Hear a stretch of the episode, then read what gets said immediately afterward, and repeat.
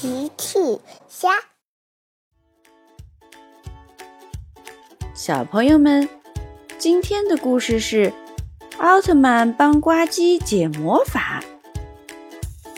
今天的故事里，谁帮呱唧解除了魔法呢？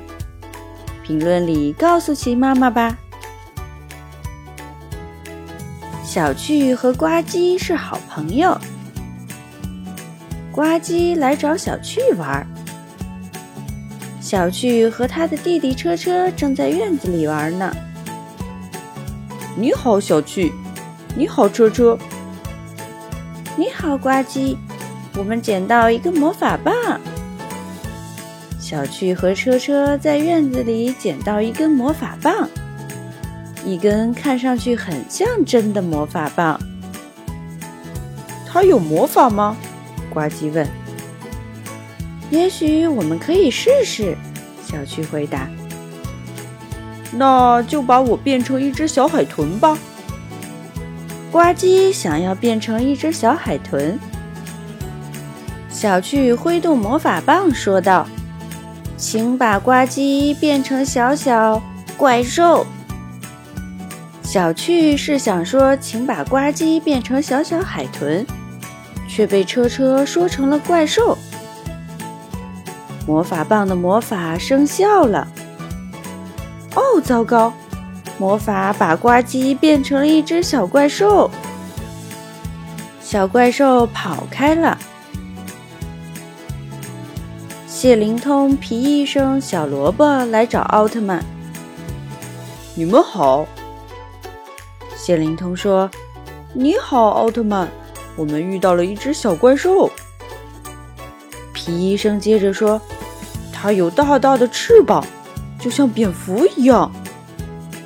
小萝卜也说，它一点都不喜欢吃鱼饼干，真奇怪。奥特曼听完说，我去看看那个小怪兽。奥特曼找到了小怪兽，他的超人之眼一眼就认出这不是真的小怪兽。他说，这不是真的小怪兽，这是呱唧。哇，大家都很吃惊。小趣和车车来了。小趣说，奥特曼，是我们不小心把呱唧变成了小怪兽，怎么办呢？我们需要请女巫帮忙解除魔法，奥特曼说。女巫乘坐古魔翼龙从天而降。大家好，我的魔法棒丢了，你们有看到吗？小趣拿着魔法棒说，是这个吗？女巫看了看魔法棒，是的，谢谢你，小趣。小趣把魔法棒还给了女巫，让我帮你解除魔法吧。女巫说完，开始念起了咒语。美丽的女巫，神奇的魔法，变变变！